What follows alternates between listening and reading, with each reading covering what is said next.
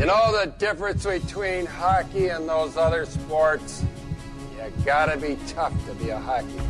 I idolize Dominik Hasek. I played goalie because of Dominik Hasek. My life in hockey has been started because of Sabres hockey. I didn't need playoffs this year. I wanted it, but I didn't need it. But when you screw up for the fans as much as the team has over the last like five years, and just don't hold yourself accountable, I'm sorry. I'll hang up and listen. I'm sorry. Welcome to Two Goalies, One Mic, an in depth look and behind the mask conversation about the greatest game on earth, where everything goes and nothing's off limits. Now I'll tell you something about this guy. This is only three minutes, eh? Whammo!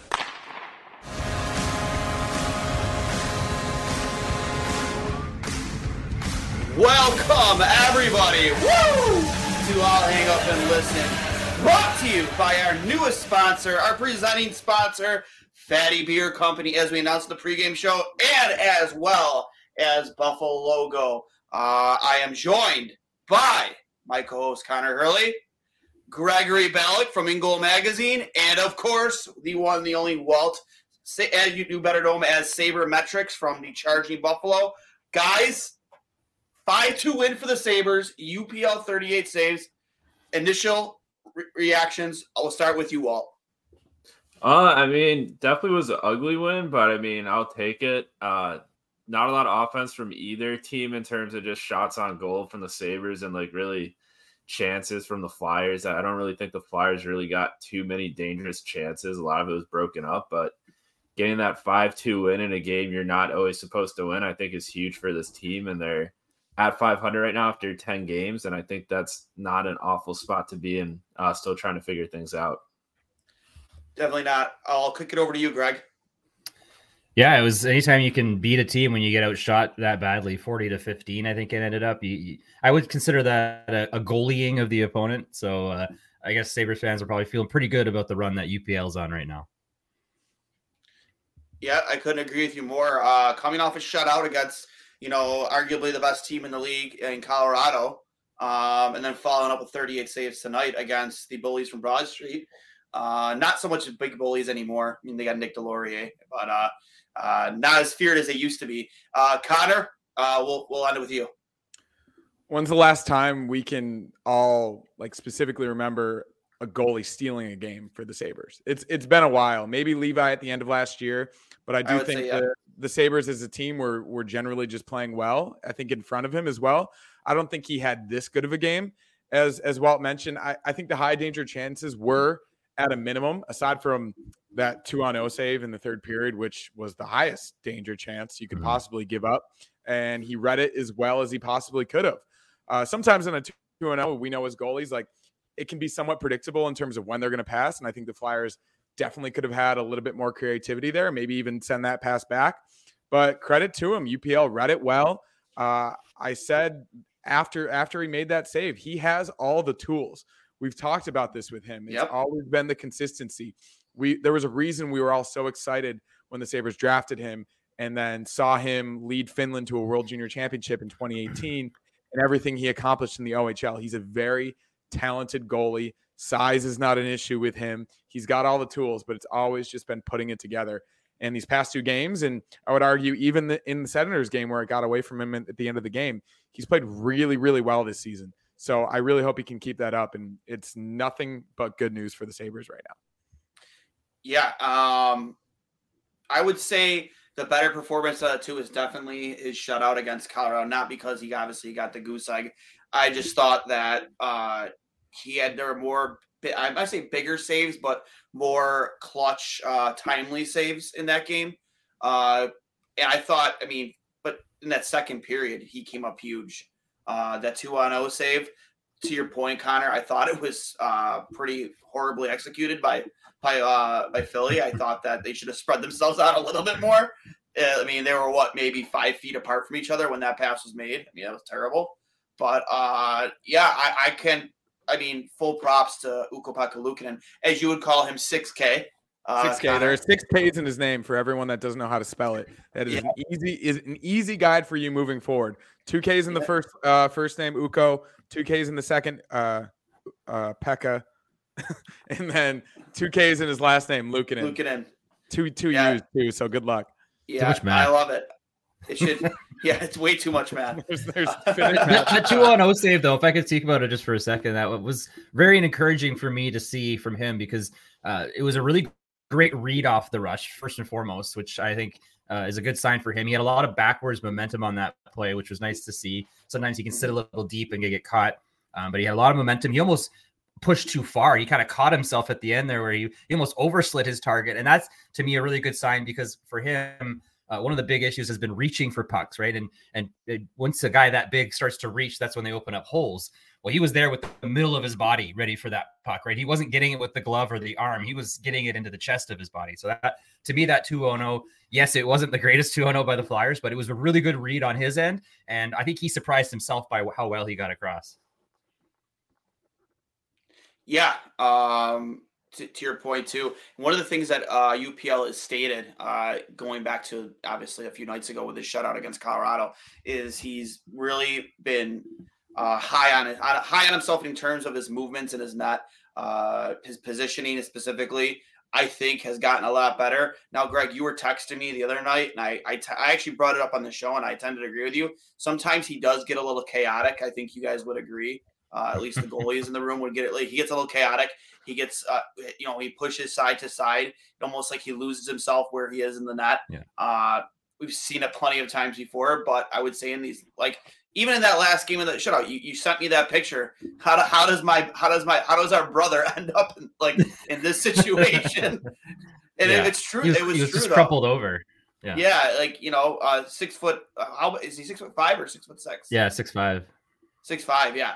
So like, how does he end up in that position off a play that he should just been on his post? Really? I mean, Yeah. Josh Allen is six five, and then you see him trying to hurdle a defender into the end zone against the Raiders. Like, how does he end up in that position? Sometimes a player just has to make a play. You Well, I, what I thi- mean? I I think when it comes to Josh Allen, he's doing that intentionally. I know. I don't know had if to- UPL is intentionally Yeah, doing something else, but I'm not trying to take it from wrong. But like his positioning has been so much better this year compared to where it was Yeah. last year. Where like even on wraparounds last year, I was so worried when every time I saw a guy go going from from side to side to wrap that puck around, it's like, oh, we're in trouble here. UPL is not going to be in, the Mhm. posi- in position to make that stop.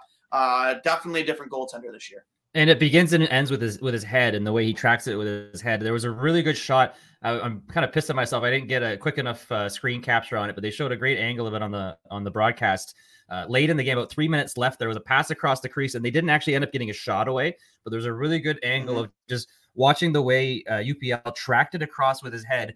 And a lot of goalies tend to, uh, when, when there's a pass from one spot to the next, they'll jump right to where that pass is going to go and not follow it all the way across. That opens up you a lot for for if there's a deflection or something it can really cause a lot of issues. He was he watched it the whole way. It was a great slow-mo shot. Of him watching it the whole way across and he still beat it there with his body to me that's that's probably the most locked in i've seen him play at least at the nhl level Yeah, I uh, definitely agree with you there. Um, now, getting away from the goaltending, uh, that first period, I mean, we were talking in our group chat. I thought, you know, hope we all bet the over because they came out hot. Obviously, a, a weird, funky goal off Uki Hardy stick, a deflection to the top corner. Uh, and then Buffalo comes roaring back. I mean, realistically, three goals. I hate the offsides challenge. I think it's stupid. um, but regardless, uh, Carter Hart gets hurt after the second goal. Um, they bring in Ersson, and I, honestly, things kind of went to stalemate there in the second period. Just uh, would have liked to have seen them put together 60 minutes tonight, but I'd say there's a lot, a lot to be happy about from that first and third period. Yeah, I'd say I'd have to agree. I mean, they just had some amazing goals that third period that really kind of showed like how much like finishing ability matters at like the NHL level. I mean, we saw a team like Philadelphia today. They've been great like on five on five in terms of like expected goals and whatnot, but it's just that finishing ability that hasn't been there for them this year. And we kind of saw that tonight. And we kind of saw how having guys like Power who step into the rush and having a guy like Tage who can carry the puck up ice and shoot like he can, how that like really matters. So even on the games where you kind of get destroyed at five on five or you get outshot 40 to 15 or whatever it was, you still have the ability to score goals and win games. I mean, it's not something you're going to want to do for the entirety of the season, but at a single game level, I think that's the ability the Sabres have is just having guys that can score goals like that. And I really think that helped them pull out the win tonight. Yeah, I was I was going to bring up Tage. Uh, I unfortunately bet his shot prop tonight, which was three at minus like three twenty. I put it with the Sabres win. He had one shot on goal and he scored. Um, I think the game where he had ten shots on goal, he didn't have any points, so that's just equally frustrating. I think I bet on him to get a point that night. I just I can't figure out Tage this season, which is really frustrating. Um, also, thankfully, uh, Brandon Biro, uh, his anytime goal scorer prop was was pretty high tonight, and same with Owen Power. So those came through for me. But I think Tage, without having more than one shot on net, was the best player for the Sabres on the ice tonight. And that shows you how versatile he is. We all know him for his goal, scoring, but even the play he made in the corner using his frame to get the puck out to Brandon Biro in front of the net, who had an amazing bang in dirty goal in front of the net, which is what we've talked about over and over, what the Sabres really, really need on this roster. And even the play to set up uh, Owen Powers' goal carrying the puck through the neutral zone, creating space with with the defender, and getting Owen Power in a position to that he can get off a clean shot off the drop pass. That's really really important in terms, obviously from a defenseman's perspective, that gap that they tried to create to get up against the defender so they can prevent prevent that type of thing. He used his leverage really really well on that play to set up Owen Power, who absolutely ripped that top glove uh, bar down. So having that type of finishing ability from your defenseman is obviously really great, but that play was entirely Tage Thompson. And it says a lot about his game that he could have one shot in a game, and you you would think that maybe he didn't have the best night, but his playmaking ability and his finishing ability on that on that one shot in the third to put the game away really really tells you a lot about how far he's come as a player right now. Yeah, I think he stuck out a lot. Even like like you said, he had one shot on goal. I tweeted out like if there was a guy that honestly deserved to score tonight, it was Tage Thompson. He was all over the puck. I mean, he was trying to make plays. We saw uh, two two different scenarios that, especially that spinorama pass on the goal line, where he was just trying to get creative, just to you know make something happen from nothing, uh, and almost did. I mean, ho- ho- unfortunately, nobody was there to receive the pass but it was quick thinking on his part, and we've seen that so many times before from him. Uh, he was he was gripping his stick pretty tight and trying to make something happen. Uh, and I was really happy to see him finally like get get one past uh, uh, Ersson. Um, and you heard it, you kind of almost heard him with like a sigh of relief after he scored that goal. Like you, you heard him pretty clearly uh, that it was like a huge relief for him to finally uh, finally score, especially after that Colorado game. Over to you, Greg. Yeah, just watching that play on replay there, the the Tage Thompson move, and just jealous of someone that can have that much size and skill on top of it. Like it's just. Uh, you guys have to be so over the moon with what you see in Buffalo. Uh, just having a player like that on your roster, it's it's it makes every game exciting when you have someone with that much skill and game breaking ability. As you mentioned, Connor, with uh, doesn't even have to get a shot on goal to show that ability, and that's just something that special players do and it's uh yeah just jealous that you guys get to watch him play every night because that was a, just a wonderful setup on the power goal. Uh with that win buffalo moves to five and five. Uh currently one point out of a wild card spot. I did say because sabres fans were hitting the panic button pretty early. And why would we not right? Why would we not right? I said i'm gonna give it 10 games. I'm gonna give it 10 games and i'm gonna make my judgments then well we're at the 10 game mark. So Five and five. I I am as cool as a breeze right now, guys, because you I mean, got big win. You got big wins over Ottawa, big win over Colorado, and yet you took the first of a back of a home and home against the Philadelphia Flyers, who any John Tortorella coach team is going to be so tough to play. Uh, they were tonight, even though the score doesn't really show it. Uh, the Flyers really had their foot on the gas quite a bit there in that game. I think you know at five minutes into the third period, Buffalo was getting outshot 28 to 13. Uh, again, UPL stood on his head tonight for the entirety of the game. Um, and, you know, really gets like you to your point, Connor, to start the show, um, you know, stole a game for them. I think Sabres fans were, especially given the recent history of this team, well within their right to panic after especially after that Flames game. Given the way that how that Flames game went, that was the fourth game of the year dropped them to one and three. I think that was an inflection point for this team. I really do believe that. in terms of the way they were playing and the way they were attacking. Obviously, the offense wasn't there at that point, but the defense was looking pretty good. But it seems that they are now taking advantage of their opportunities. This team is best on the rush. They are best when they can turn defense into offense very quickly. And they've learned how to do that in the past seven games or so. I think, especially after that Flames game, I guess that would make it six games since then. They've deserved to win all six games. They've outplayed their opponent in every single game since that game. And it speaks a lot to the character in the locker room, the coaching from Don Granato, not necessarily Matt Ellis or anyone else, uh, as we've discussed. But it speaks to the leadership and everything in that locker room that the, they've been able to largely and fully really respond in six straight games since they dropped to one and three to start the year. Uh, with all those expectations, with that tough start against the Rangers at home, they've really responded really well. And the biggest thing, especially when the offense hasn't been as present as it was last season, has been the defense and the goaltending. Uh, I think for the most part, aside from a couple games and a couple goals here and there, all three guys, Eric Comrie, Devin Levi, and Ukko-Pekka Luukkonen, have performed admirably this season And in a lot of really tough positions. And that's not something the Sabres have been used to in recent years, especially not last season. And they missed the playoffs by one point.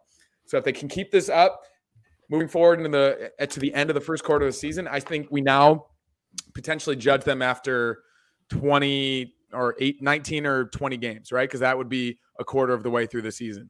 I think you judge them after 10 more games and see where they are. But if they keep this formula up, it's only going to mean good things for this team moving forward.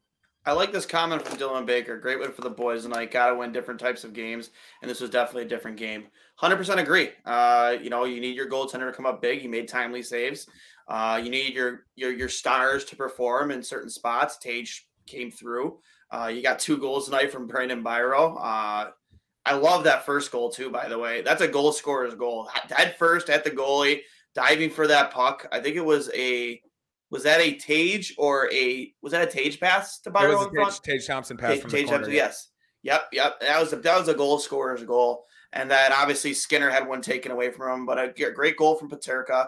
Um, you know, guy a guy who's really was a, was like was a guy to be like we talked about before this season, like an under the radar type of player. We expected a lot from him, even without Jack Quinn on the other side on the other wing. Um, the guy has really you really come through in big spots for for the Sabres this season. Yeah, I mean, I think Peterka, re- he really held up like his end of the bargain, just keeping up that middle six. I think, I mean, he's been close to a point per game player this year. Uh, he's a guy who's getting better and better each season. I mean, as a prospect, I don't even think anybody imagined he'd turn into this, even his biggest fanatics in his draft. Right? He's really just added so many dimensions to his game. I mean, he could play make now. He could shoot. He's really agile. He's able to enter the zone. He's able to hold the puck back and create after that. So I think uh, having a guy like Peterka have a season like this, I think it's really helping the Sabres just power through this Jack Quinn injury. And the Sabres are a five and five or five and five team right now. They're still learning. They got better defensively. So yeah, I think I think there's good things ahead. I mean, I'm definitely not too concerned with the rest of the season going forward. I'd rather be like seven and three than five and five, than five and five, but I think this team's headed in the right direction. Love uh, this comment from producer Steve. UPW, the L belongs to Philly. Uh, actually, that that song "Trust Falls" that we uh, opened up the show to, that's actually uh, Steve's band, Snakeland. Uh, Steve is on drums. Uh, we're gonna be uh, you know graced with his music throughout the season and our intros and outros. So thanks again, Steve uh, for that and everything you do for the show. Um, going into Friday, the second of the home to home, coming back to Buffalo, Goat Head Night. Um, I don't know how we're all going to react to this question, but I'm just going to put it out there. Who starts in goal? You go ahead, Greg, because I have a, a long-winded answer.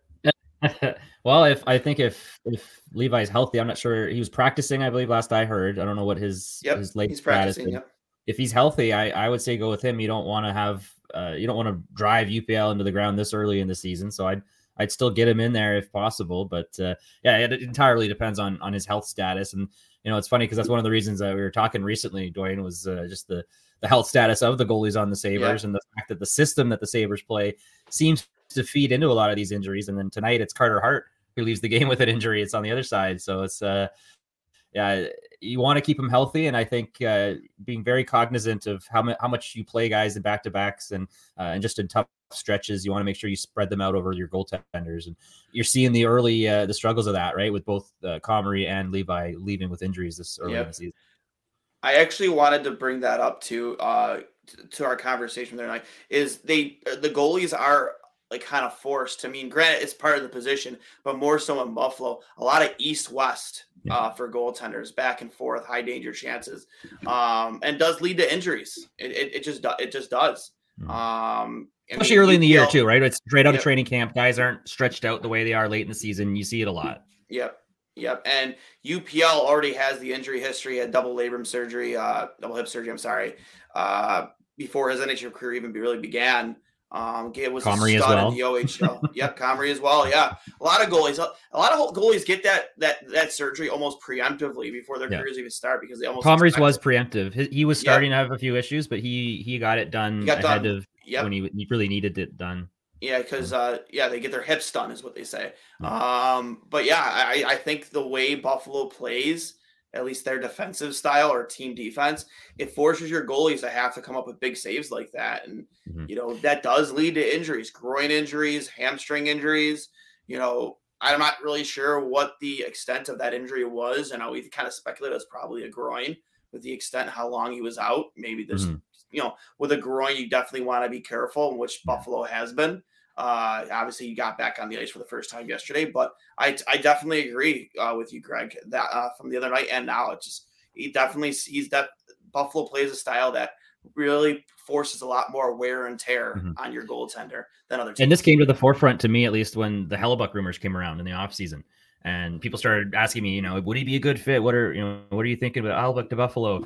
And you just look at the the East West movement that we said that that is allowed in that system, and it would just like be a, a recipe for disaster. I feel like it, with Yep. throwing Hellebuyck into that system where East West movement is his weakest point of his game. So, uh, Mhm. you know, it definitely, like you mentioned, it, having that much allowed in the defensive structure of your game, it will wear down your goaltenders. And, you know, it's, it may not show right away, but over time and by the end of the season, your goalies will feel the, the brunt of that.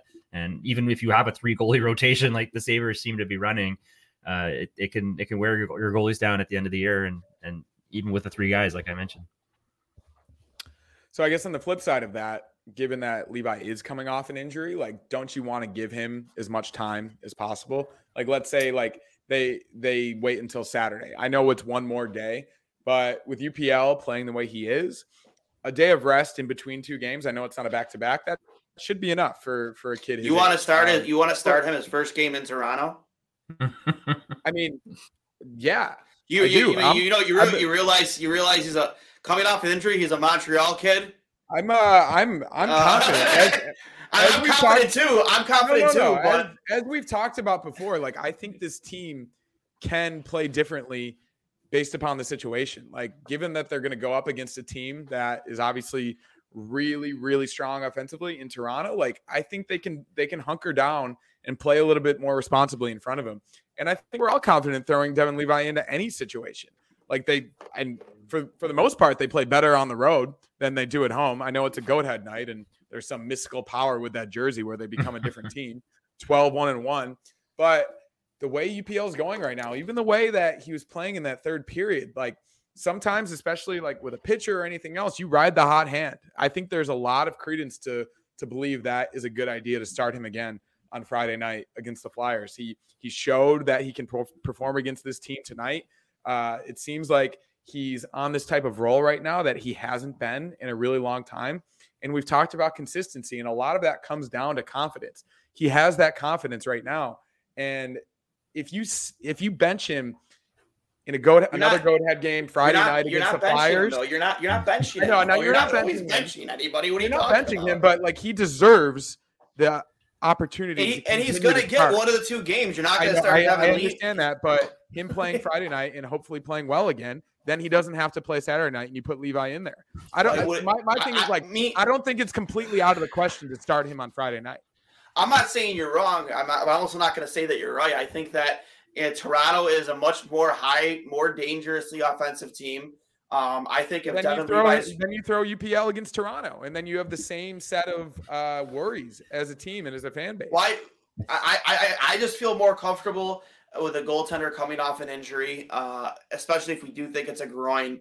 Um, I think Philly for me is probably uh, probably the spot there for Levi.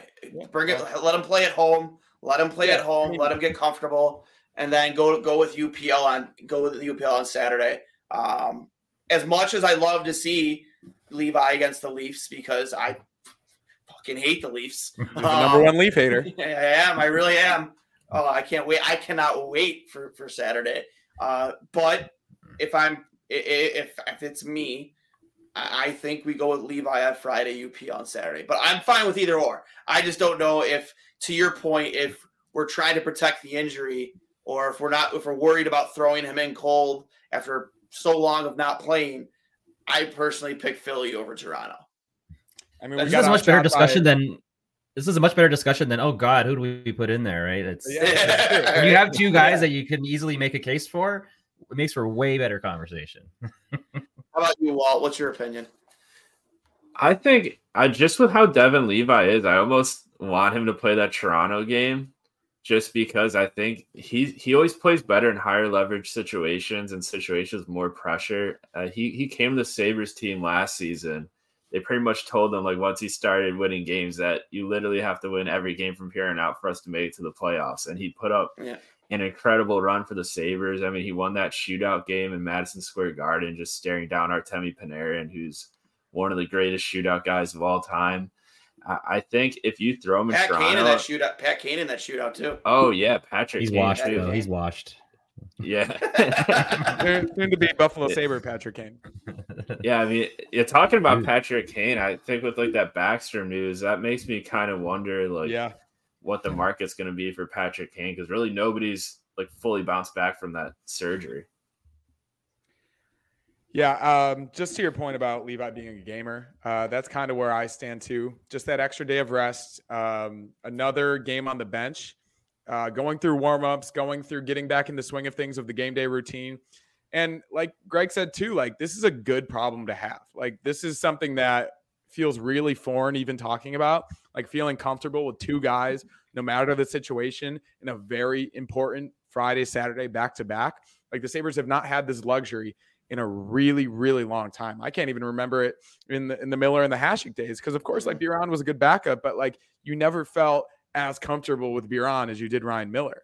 So having two young goalies with all of the tools, all of the talent in the world, and hopefully a lot of confidence is what you want until Eric Comrie comes back, and then you potentially have three, which is an even better problem to have because they're relatively young. Obviously, Comrie isn't as much as the other two, but you don't want to run these guys into the ground. I'm just thankful that UPL, as we talk about hip surgeries with Patrick Kane, UPL coming off a double hip surgery, which is sometimes a death sentence for goalies. It seems like he's been relatively healthy since, which is such a You better- blessing. You better knock on wood right now, bud. Well, I mean, You better knock on superstition. Like right I'm now. not, but no, but like he has been, and like he's played really, really well. Obviously, this season he had his spurts last season, but he's gaining that confidence. He's gaining everything we thought he could be. Uh, to the point where we discussed uh, last last episode, like you want that one A, one B situation, but why can that one A not be Ukko-Pekka Why can he not be the go to guy? Why can he not grab hold of this net? We all thought it was going to be Devin Levi after what happened at the end of the year. But isn't it possible that UPL could be the starter for this team? Not necessarily moving forward, but like both guys could be the starter for this team. It could be a 1A, 1A.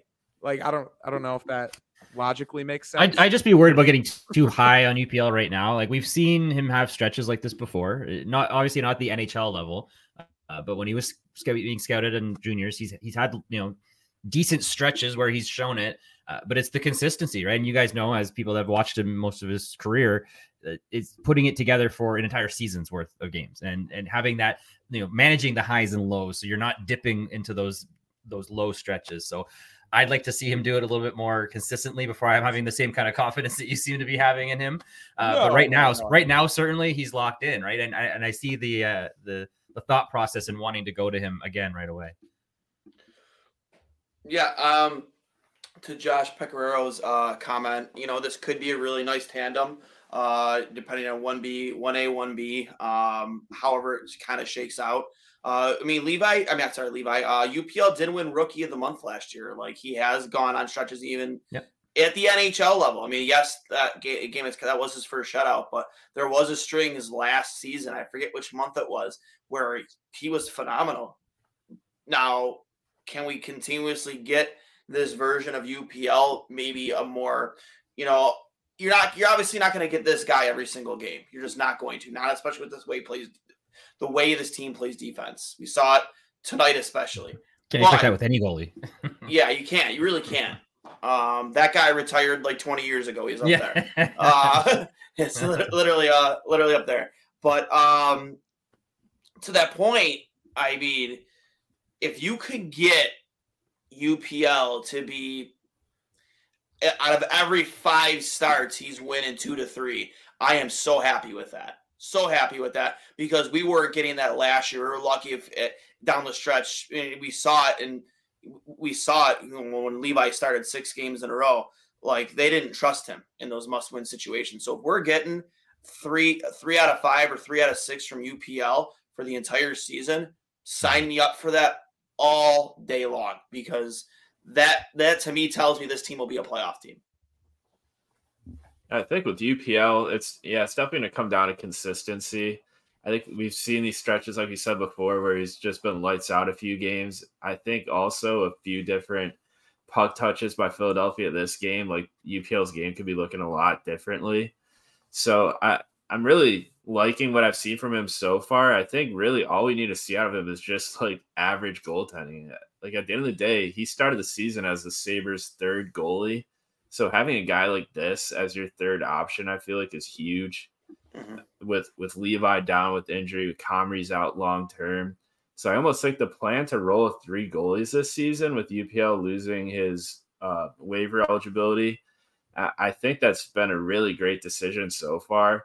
I think if you're keeping guys in the press box, it's just like a 14 forward or an eighth defenseman. Why not go with the three goalie model? It seems like a lot of NHL teams with like questionable starter status have gone with that three goalie model this year, and I wouldn't be surprised if more teams continue to go with that three goalie model. Well, ideally, I can tell you guys the the goalies, at least within the NHLPA, have been really pushing for a third rostered goalie spot on the on the NHL rosters. But uh, the league has been pushing back big time on that. They would rather go with the e-bug fiasco and all that BS that comes along with it than actually paying a full salary for a player on the roster just to sit in the press box. But you can see the benefit of it, right? You see teams that are running with three goalies anyway. Why can't you have? We, I think the best example was during the COVID season when you had that taxi squad. That would be the idea behind it. You'd have a third goalie that just kind of hangs with the team, veteran guy that just wants to keep playing, maybe a fringe AHL, NHL guy. Why can't you have that as a third option for teams and have that as a rostered salaried player spot on the team? Is beyond me. The NHL is really pushing back against that, but goalies and teams really want that. Yeah, it gives a lot of opportunities for goalies, you know, who are trying to make it into the into the National Hockey League. It's tough, man. It's the toughest position to, to go pro in, uh, in terms of hockey. And it really is. And even just for know, load and- management purposes, right? You need Yeah, that third like- guy now, right? You just, you just need to have a guy. Yeah. Um, your thoughts, Connor? Uh, yeah, I completely agree. I think it's really funny, like saying this now because going into the year when the roster was released, I think the the collective uh, mindset of Sabres fans was, "Oh my God, we're doing the three goalie thing again. Like, can we just decide on a backup goalie and then just go with it?" But I think from a management perspective and also a coaching perspective, I think Mike Bales probably said, "Yeah, like." These are three relatively unproven guys, and we don't know which one is going to get hot at which time. Obviously, they had confidence in all three. And I think that's why they didn't make a move this offseason. They didn't make a move at the trade deadline and they haven't made a move yet. It's because they they all have shown promise, right? But they weren't specifically set on one or two or even all three of them. So it's turning out as as we all said to be a really smart decision. Um, transitioning away from the goalie talk is as weird as that sounds on a goalie show. Uh, I think one really, really concerning thing that continues to come up, not too many opportunities tonight, but the power play looks really, really bad. And I think it's lacking creativity. It's lacking the same uh, pizzazz that it had last season. Obviously, the the weapon was getting it over to Tage on the half wall and him firing a 120 mile one timer into the into the upper 90 and it happened a lot but it just seems like those opportunities aren't there this season and teams know that if they keep the sabres to the outside pucks aren't getting through they're getting blocked there aren't many opportunities for even garbage goals in front of the net um, i guess from your guys' perspective what you've seen like what can the sabres do to get that power play back on track I almost don't even really know what the issue is just because they haven't really seemed to have the same issues last season. Like the power play never really looked outstanding in terms of puck movement, but it always seemed like Tage or someone else just got free, was able to just rip home a one timer. I guess we're kind of starting to see like that flaw with basing your entire power play around a guy trying to rip a one timer that's really not always a consistent like goal every single time. I mean, obviously Tage has a great shot, but I mean, once teams take away his shooting lane, I feel like this team kind of runs out of ideas a little bit.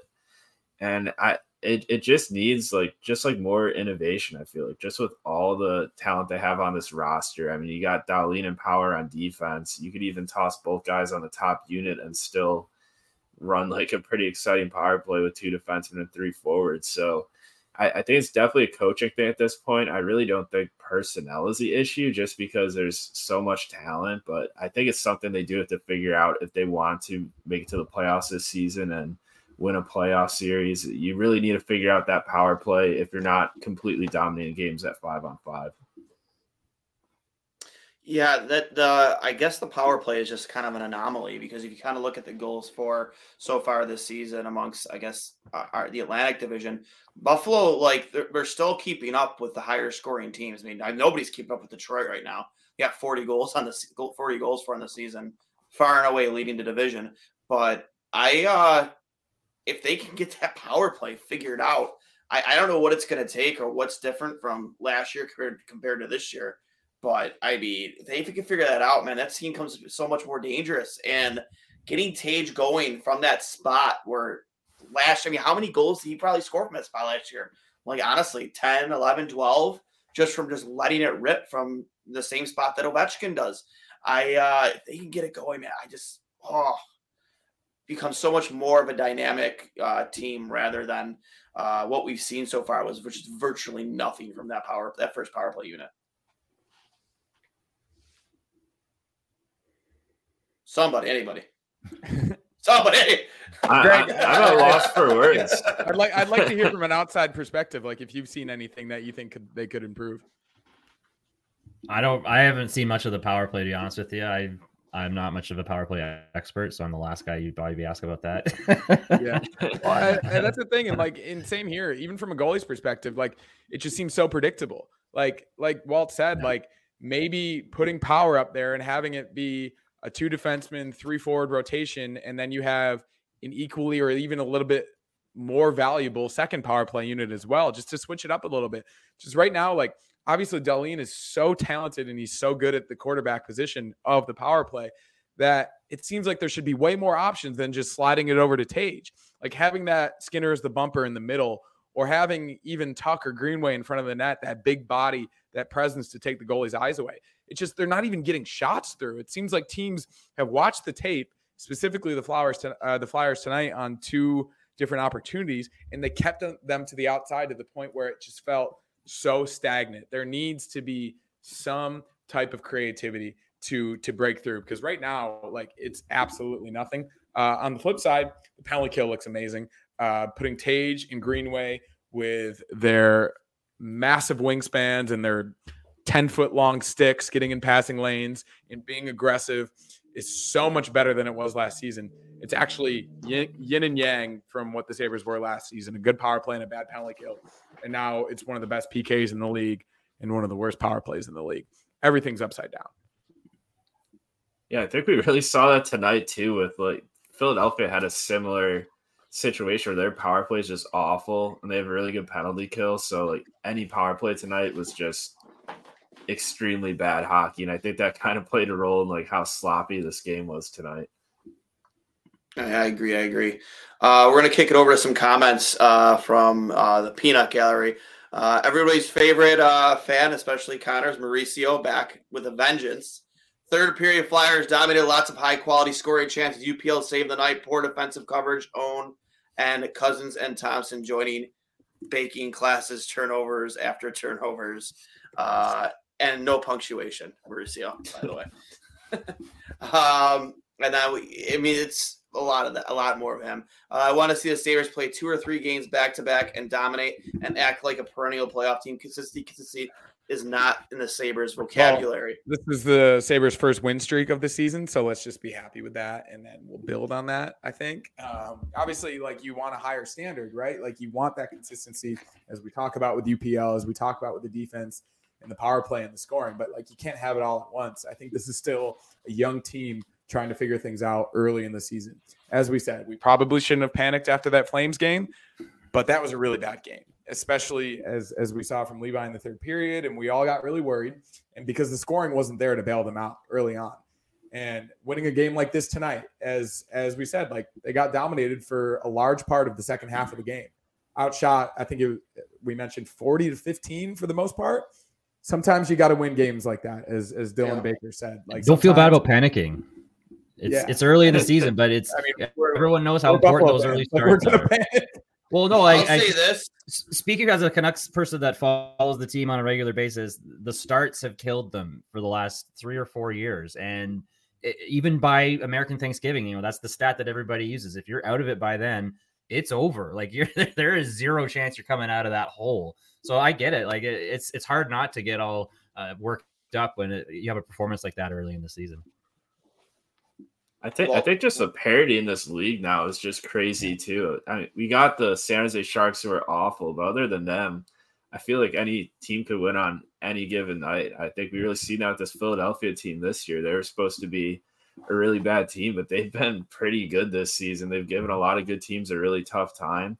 So I think just pulling out a win here. I mean, if you win games five on five every once in a while, like they pretty much dominated Colorado last game and Colorado looked borderline unstoppable at the beginning of the season. I think there's going to be ebbs and flows to any season, and the NHL is going to be an extremely competitive league this season, and it's just going to be a dogfight, especially in the Atlantic. We're looking at teams like Detroit, Ottawa, and Buffalo, who are all on pretty similar levels. You've got Tampa, Toronto, Boston. Doesn't look like they've missed a step at all. You have Florida, who Which made is it to the Cup last year. It's just going to be a complete dogfight. And that's not even mentioning Montreal, who hasn't been playing great hockey, but they're like five, two, and one somehow.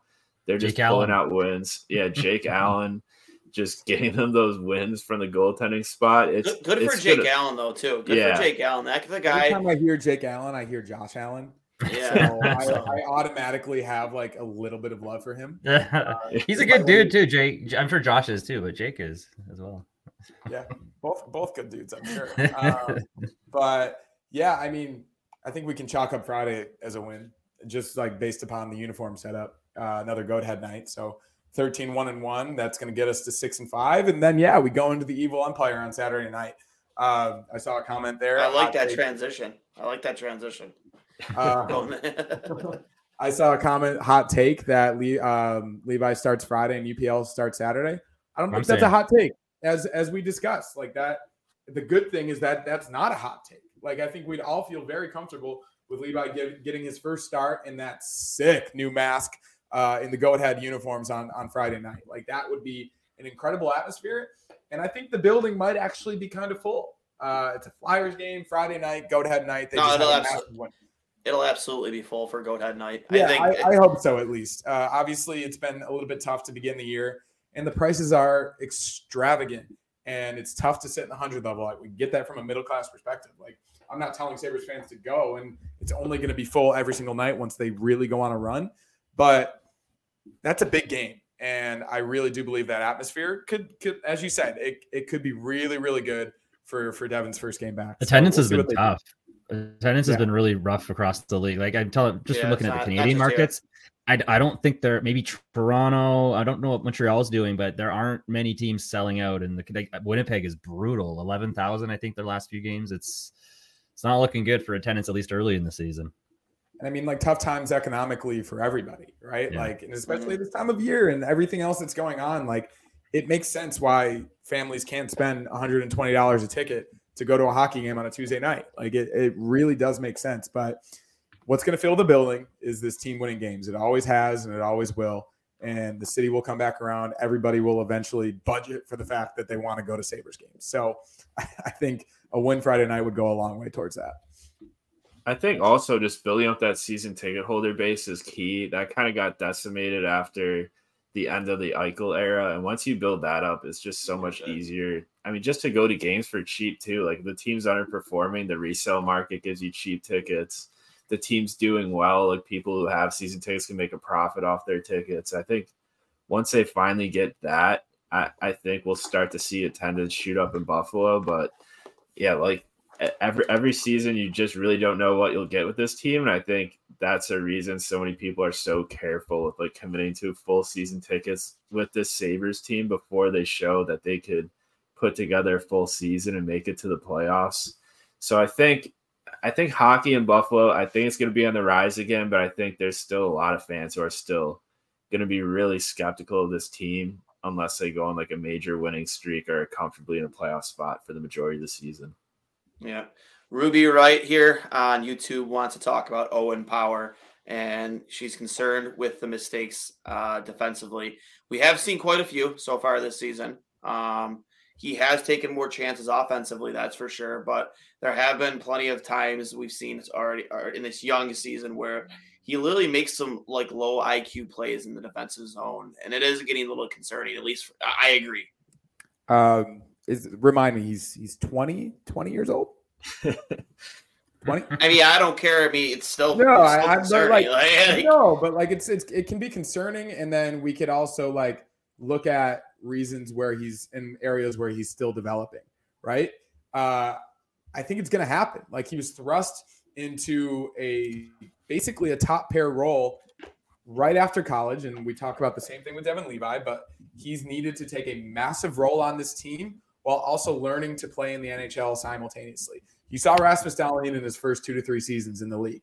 Defensively, it was somewhat of a nightmare.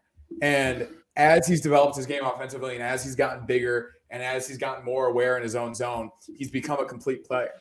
And I think what we saw from Owen Power tonight, especially joining that rush and having the shot that he does and getting the occasional goal, like he's learning how to play in this league. He's going to have his humps. And I don't think any of us expected him to be a perfect player. Like I think his contract value is eventually going to be worth it in like two to three seasons when it's at 8.35 million. But right now, like he's still a guy learning how to play. And I'm not excusing it and I'm not saying that it's not concerning, but I think it's at least understandable given how few games he still has as a professional hockey player. I do think with Owen Power, I think most nights this season, I do think he's been the Sabres' best defenseman, which is crazy to say when you have Rasmus Dahlin on the same blue line. But I think Owen Powers had some great games this year. I think defensively he makes mistakes once in a while, but I think he's much improved than where he's at last year. And that finishing ability too, I think that's kind of like the last step he needs to take to enter that like Rasmus Dahlin top end defenseman territory because he gets to the spots. He just hasn't been able to score the goals. So I think getting tonight. that goal tonight, yeah, was huge. I mean, just perfectly placed shot. Like once he works on that, I think the Sabres are just gonna be able to run with like that one-two threat that really no one else in the NHL can compete with. If both guys continue to hit their ceiling, I think also with a guy like Owen Power, you can just toss him with Rasmus Dahlin if the game's tied or you're down by one goal. I saw the Sabres do it a few times tonight. That's just almost an unstoppable duo on the back end with just the offense they can provide. And Dahlin's been great defensively, and I think Power's getting better too. So eh, that's just going to be a scary combo in the future. I don't know about you guys, yeah, but the most the most fun player types of players to watch for me are defensemen, just to see them develop over the course of their careers. And I think the prime example for, the, for me that stands out is Victor Hedman. I don't know if you guys remember watching him early on in his career, but it was not good defensively. Like he he took a while to to get his legs underneath him. And I think that's the hardest part for defensemen coming into the league is learning the defensive side of the puck and having those offensive abilities just innately in his game for Owen Power is such a great sign because he doesn't have to learn that stuff, right? It's it's the tougher stuff that he kind of has to go through now and and get those uh you know get his legs under him, like I said. But seeing how they go, these defensemen go from sort of you know minimal impact players to just you know just horses on the quarter, you know, quarterbacking the power play and stuff. Is it's so fascinating for me to see when you have a young you know 20 year old defenseman like Owen Power. Uh, compared to when he, you know, what we're going to see from him when he's 26, 27. It's going to be really fun to watch him develop. Yep, I, I agree. Uh, that again, to Ruby's point, the defensive mistakes are going to happen. Um, it's not for a lack of ability or you know, you know that he's just not good in his own end. I just think it's going to come with more time and experience. And let's face it, his rookie year, he was playing 25 minutes a night. like defending you know, is hard in the NHL it, too. it I don't is, know if you guys yeah. realize it. defending is really, really league. hard. A lot of- as we said, a lot of skill in this league. yeah. Yep, That's lots why I, of la- I laugh when I like analyze goalies sometimes because it's like you're asking me to nitpick these guys who are up against the most supreme talent that you've ever seen in your life. So it's just, for me, it's the same with defensemen, right? You're asking, of course, there's going to be mistakes when you're 20 years old. You're up Yeah. against the best hockey players in the world. So yeah, you can't really hyper analyze too much when it comes to these young defensemen. Yeah, and look at some of the best goalies that are drafted high in the draft, like Spencer Knight, for instance. Like, you know, granted, he's the road he's taken to start of his career. Um, you know, is isn't um try trying to be sensitive to obviously what he's been through, but it isn't what was expected. Um, but it just goes to show that like mentally that position, and I've always said this, mentally the goalie position is probably the most difficult in all of uh, uh, professional sports, right next to being a pitcher, because the game can be won and lost like that strictly Yeah. because of you. A, a, a- a pitcher could give up six runs in one inning and lose the game right then and there, dig you a hole, and a goalie could give up like four goals on seven shots. Yeah. And Well, another good what are you comparison would be like a would be like a golfer's swing, right? yeah, It could it could all your mechanics could all just fall apart in the in the last half of your game, and yeah. there goes all of the good work that you've just built up for that entire game, right? So it's Exactly. it's a fickle, fickle position, and you got to be able to deal with it. a, a mistake made by a forward or defenseman, yeah, it might lead to a goal. But you go back to your bench, you tire your coaches, pump your tires back up. Goal, goal. You're on an island by yourself. You just are. You are. You know the team's celebrating around you after they score on you. You got a siren, a, a, a siren going or a red light. You know, giving you a sunburn on the back. of Not your everyone neck, can like- deal with that. No, not everybody can deal It with uh, that. takes man. a real psycho to play that position, huh? it really does. And, and A real Yeah. idiot.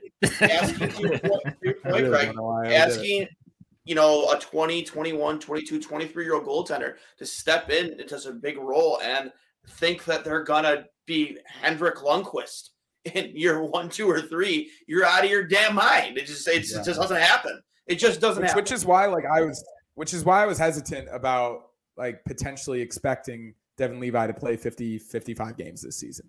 Like I really did not think that was the best idea for his career moving forward. Like I think we all agreed he should not have started that fourth straight game against the Flames and he ended up getting hurt after it and he didn't look sharp. He looked a little bit worn out. It looked like a schedule that he wasn't necessarily used to. He wasn't nearly as sharp as we saw him at the end of last season with all that adrenaline coming off the college season. So you really do have to be careful. I mean, with a defenseman like Owen Power, like obviously he's a physical freak. His frame is perfect for the NHL. He reminds me of a young Victor Hedman. Obviously, he's got the size, he's got the skating, he's got the playmaking ability. But as we said, like even a, a team like the Flyers, they don't have an insane amount of high end offensive talent, but they still have a guy like Travis Sanheim and Travis Konecny and these guys that are still largely the best hockey players in the world, even if they're not the best hockey players in this league or this conference. It's still very, very difficult. And I think we do need to preach a little patience with nitpicking Owen Power and some of the mistakes he makes at his own end. Or if a goal goes off him, like it happened like six times last season in very unlucky in, in a very unlucky fashion. Like we need to be really careful with a guy like him or Devin Levi judging them too quickly because it is going to take some time. And we signed Owen Power to an eight-year contract the night before this season. So we're going to have this kid for a long time. Let's let him develop. Let's let him work through his issues. And I think we can all be very confident in four to five years, him being Yep. a top five, top 10 defenseman in the league. now uh walt before we get to your thoughts uh i know we've kept you a little bit longer than expected greg so i appreciate you hopping on i know you have a, a kid to go put to bed Yeah, I'm gonna I'm gonna dip out now. I think, but uh, appreciate you guys having me on. Was, uh, No, and I appreciate coming you through, coming out with us, bud. You're more than fun chat. welcome to this with the, the show anytime you want, bud. I Yeah, anytime you our need me. Absolutely. Uh, that is Greg Balloch from InGoal Magazine. Go check him out at Greg Balloch on Twitter, or go check out InGoal Magazine where he is a contributor for. Walt, your thoughts?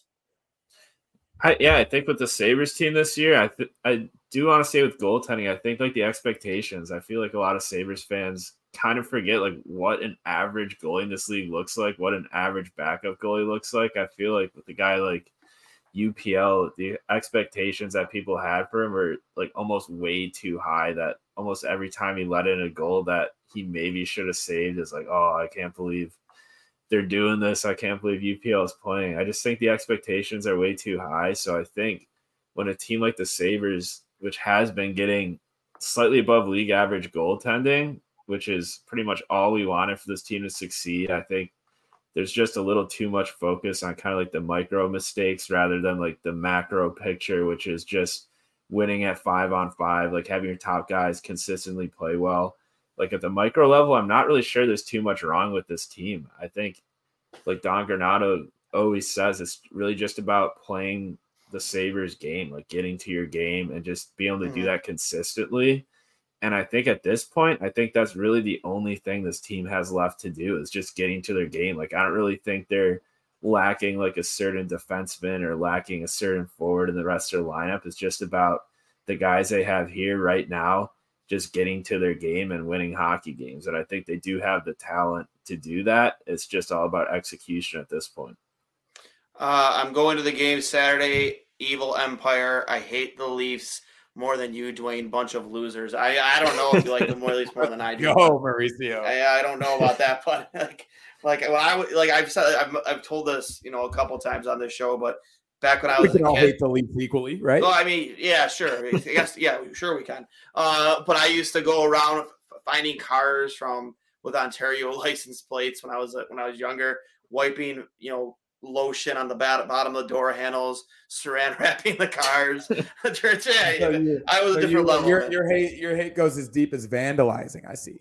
yes, yes, yes. So anybody, any Toronto fan that's listened to the show that had that happen to their vehicle in the late '90s, early 2000s, I hope your, I hope your address is, I hope your address isn't easily like findable on the internet. come, come, come find me. Let's go. I mean, I got, a lot, I got, a, I got a lot of receipts to answer for. Put it that way. I could, I um, could very easily expect a drunk Canadian fan after a Bills game heading straight to Depew to find your door handle. Uh, after if, they, you just if they go to if they go to Depew, they will not find me. Um, oh, I thought, oh, right, I forgot you're in Tano. He's in Tonawanda. Everybody. Yeah, that's right. I'm in Tonawanda. I'm not telling you where though. uh, before before we finish up here, just remind everybody that Fatty Beer is Western New York's craft beer market tap room. 300 beers to choose from at seven different Western New York locations. And they're open daily, seven days a week from 11.30 a.m. till 10.30 and even later. Live music and events often. And follow all their socials at Fatty Beer on Twitter or now known as X Facebook, and Instagram. And most importantly, the most important thing, not only are they kid friendly, but they are dog friendly. Also, don't forget to uh, check out Buffalo Buffalogo Apparel at Buffalo Buffalogo on Twitter and Instagram. Some of the best locally designed Bills and Sabres apparel. Um, I know we we uh, went over that some t- some of that stuff on the pregame show, but I can't stress it enough. They have some really cool merchandise. Go check them out. I highly suggest, highly, highly suggest the NHL Shield Buff uh, snapback hat that they uh, that they have um, online. Definitely highly suggest it. Uh, any final thoughts from you guys uh, as we close things out here?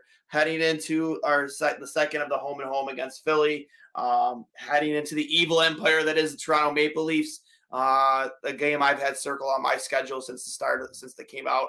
Uh, any final thoughts?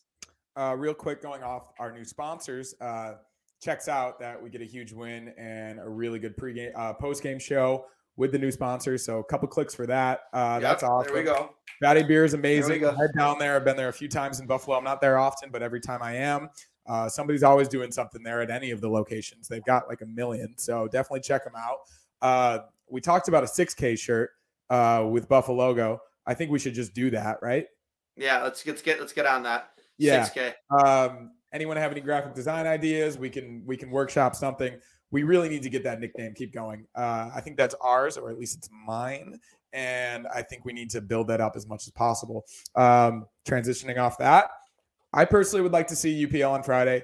I think you keep it going with him, but great problem to have if you put Levi in there, his Goat Head debut on a Friday night against the Flyers.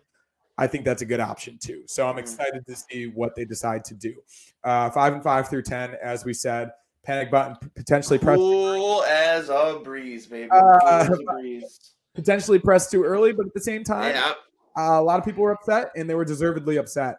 So it's good this team has figured out how to win in a variety of different ways, which I don't think uh, anyone expected of them coming into this year. That you expected the defense to be a little bit better, but aside from Devon Levi, I don't think anyone expected UPL to steal a game when they were outshot by 25, 30 shots. That was really, really impressive tonight. So we'll see where they go from here. But uh, a win like that is obviously massive. And yeah, big weekend ahead. Looking forward to it. Yeah, I think five and five record. I mean, after that Calgary loss where they're one and three, I, I think I'll take five and five and hope this team continues to find its groove and can finally make it to the playoffs for the first time in I think what, 12 or 12 years at this point, 13 years. So I, I'm pretty happy with how the season's gone so far, and I really look forward to following this team for the rest of the year.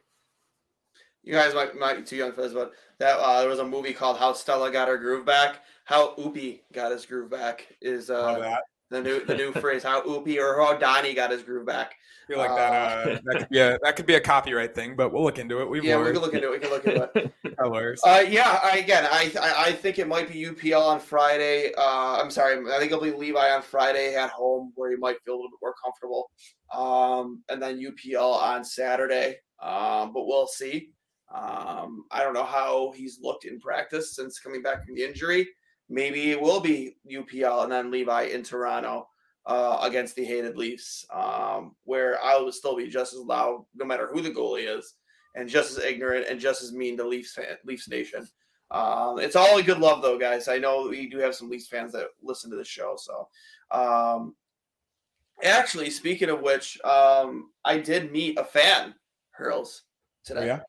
I, met- I met a fan. Um, I'm sorry, I, I, his name his name escapes me. I'm sorry. Uh, actually, no, I'm sorry. It was uh, yeah, it was today.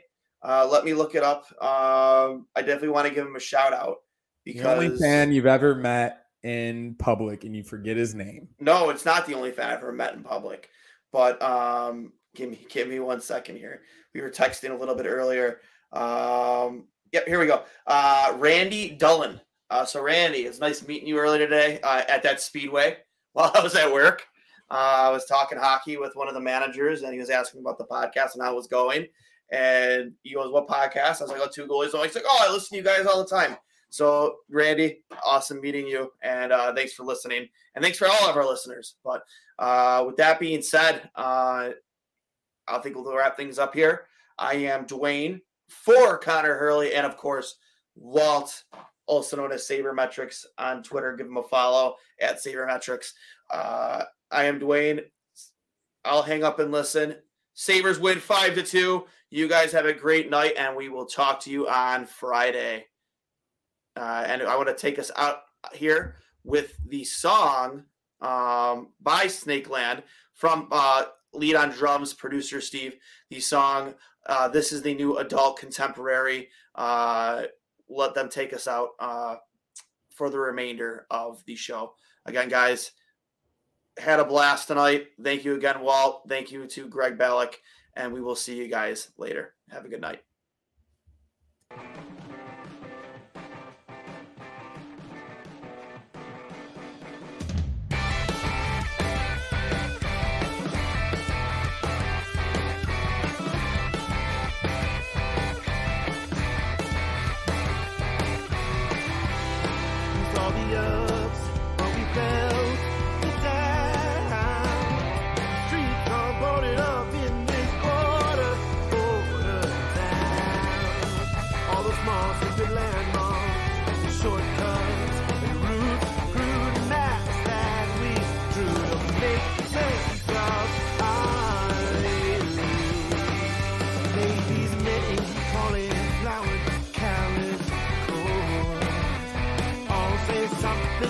friend.